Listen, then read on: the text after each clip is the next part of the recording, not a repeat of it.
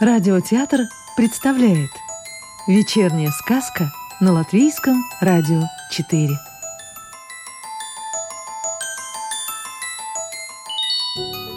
Сегодня слушаем сказку Инессы Александры Волковой «Крыска по имени Шушу». Дарительное воскресенье и добрые дела.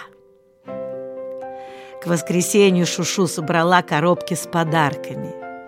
А мышатам она не стала делать коробочки, она решила просто пригласить их к себе в домик, чтобы они могли перебрать всю ее пуговичную коллекцию и на месте решить, какую из пуговиц надо приютить у себя.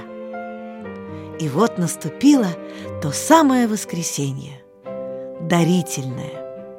Шушу хотела оповестить об этом всех жителей города и вывесить на свой забор объявление. Но какими рисунками и значками, чтобы все поняли? И она решила действовать проверенными способами. На ушко сообщила о своем дарительном воскресенье Сове Софи. И уже к обеду она стала ждать у ворот своего домика дворца жителей городка. С утра же Шушу была очень занята, добрые поступки совершала. Перевела через улицу старого кота Василия, что жил в соседней подворотне. Кот, конечно, сильно при этом упирался. Он вообще растопырил все четыре лапы и хватался за чугунную решетку из последних сил. А когда понял, что этим делу не поможешь, принялся орать так, что сбежались все соседи. Так всем коллективом они и перетащили кота на другую сторону улицы. Добрые поступки, они совсем не такие простые, решила Шушу, отмечая в тетрадке галочкой «Доброе дело» со старым облезлым и немощным котом из подворотни. Как все это изобразило? Кот худой и облезлый, то есть без шерсти, с костылем и в черных очках. Потом Шушу повесила свой личный фонарь на общественное место, на уличный столб. Во-первых, она хотела, чтобы всем стало светлее ходить по улице, а во-вторых, ей не нравилось, что соседи спотыкаются в темноте и говорят при этом плохие слова. Это ж негативно влияет на молодое поколение. Когда Шушу взглянула на свои наручные часики, то поняла, что самое время начинать следующую акцию. «Дарительно, подарительно, раздарительную!» Она вынесла коробки из дома прямо на крылечко и стала ждать. Вскоре у домика собрались жители городка. Пришли даже те, кто уже не мог ходить, уж с удавом, да дождевой червяк. Они не пришли, они приползли. Шушу сильно волновалась, обмахивалась веером, хотя и было совсем не жарко, теребила от волнения кружевной платочек. Потом она взяла себя в руки, просто положила свой хвост себе в карманчик и открыла первую коробку. Этот подарок – черепахи Жанет. И Шушу развязала голубую ленту на коробке. И оттуда, ах, вывалилась на пол голубая шляпка. Я собиралась носить эту красоту сначала сама, потом хотела отдать ее сове Софи, но, поразмыслив, решила, что черепахи она будет в самый раз. В придачу к шляпке голубая глина. Она придаст черепаховому лицу законченность и чувство молодости. Вот это шушу! Вот это подарок она преподнесла! Я такой шляпке мечтала последние семьдесят лет!» И она хотела было поцеловать Шушу, но толпа не позволила. Она принялась шуметь и торопить дарительницу. «Отойди, черепаха Жанет, дай другим возможность поучаствовать в таком прекрасном дарительном дне!» «А мне, а мне!» – кричали справа. «Что ты мне подаришь?» – кричали слева. И их можно было понять. Не каждый же день дарительный. Кролику Зайке был подарен лорнет. Это такие очки на палочке, чтобы лучше видеть, что грызешь. И все зааплодировали такому нужному подарку, потому что Зайка уже загрыз до смерти соседские цветы орхидеи, три куста смородины. Они, правда, остались живы, но сильно поредели.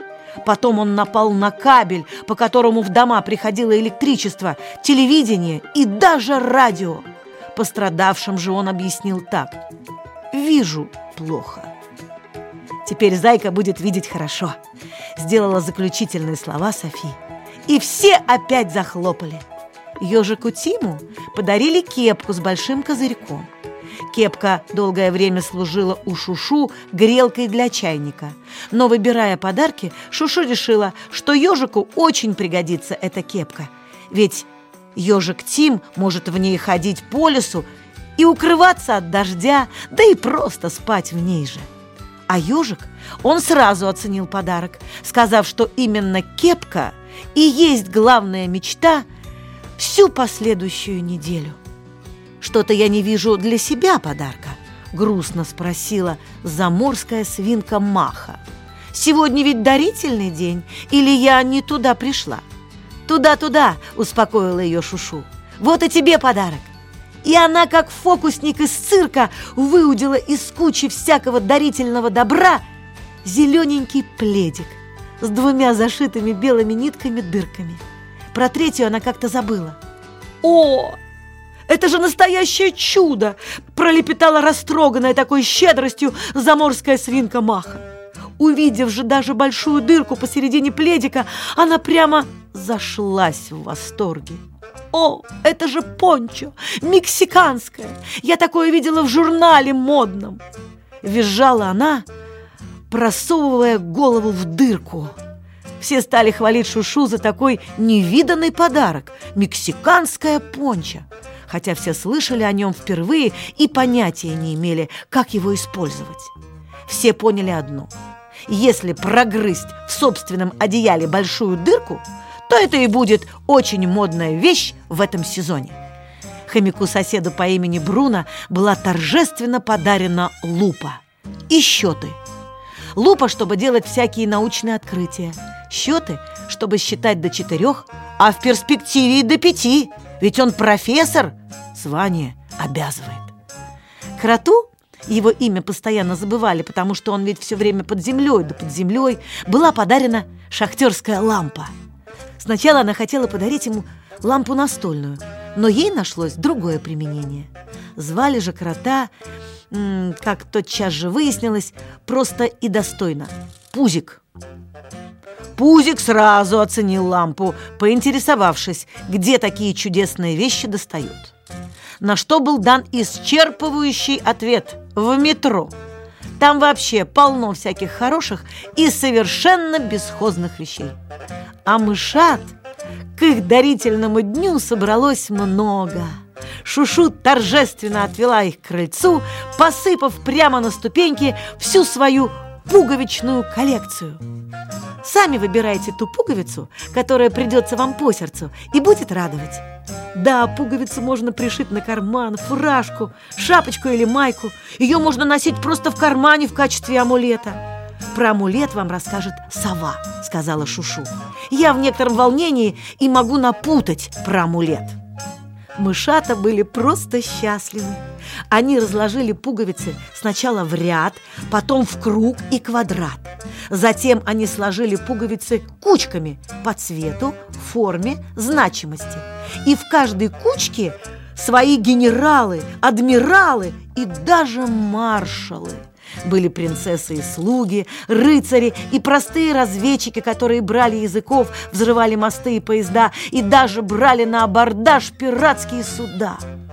Как говорится, все смешалось в доме Шушу, время, персонажи, события. Сказку читала актриса Рижского русского театра Татьяна Лукашенкова. А продолжение сказки слушайте завтра.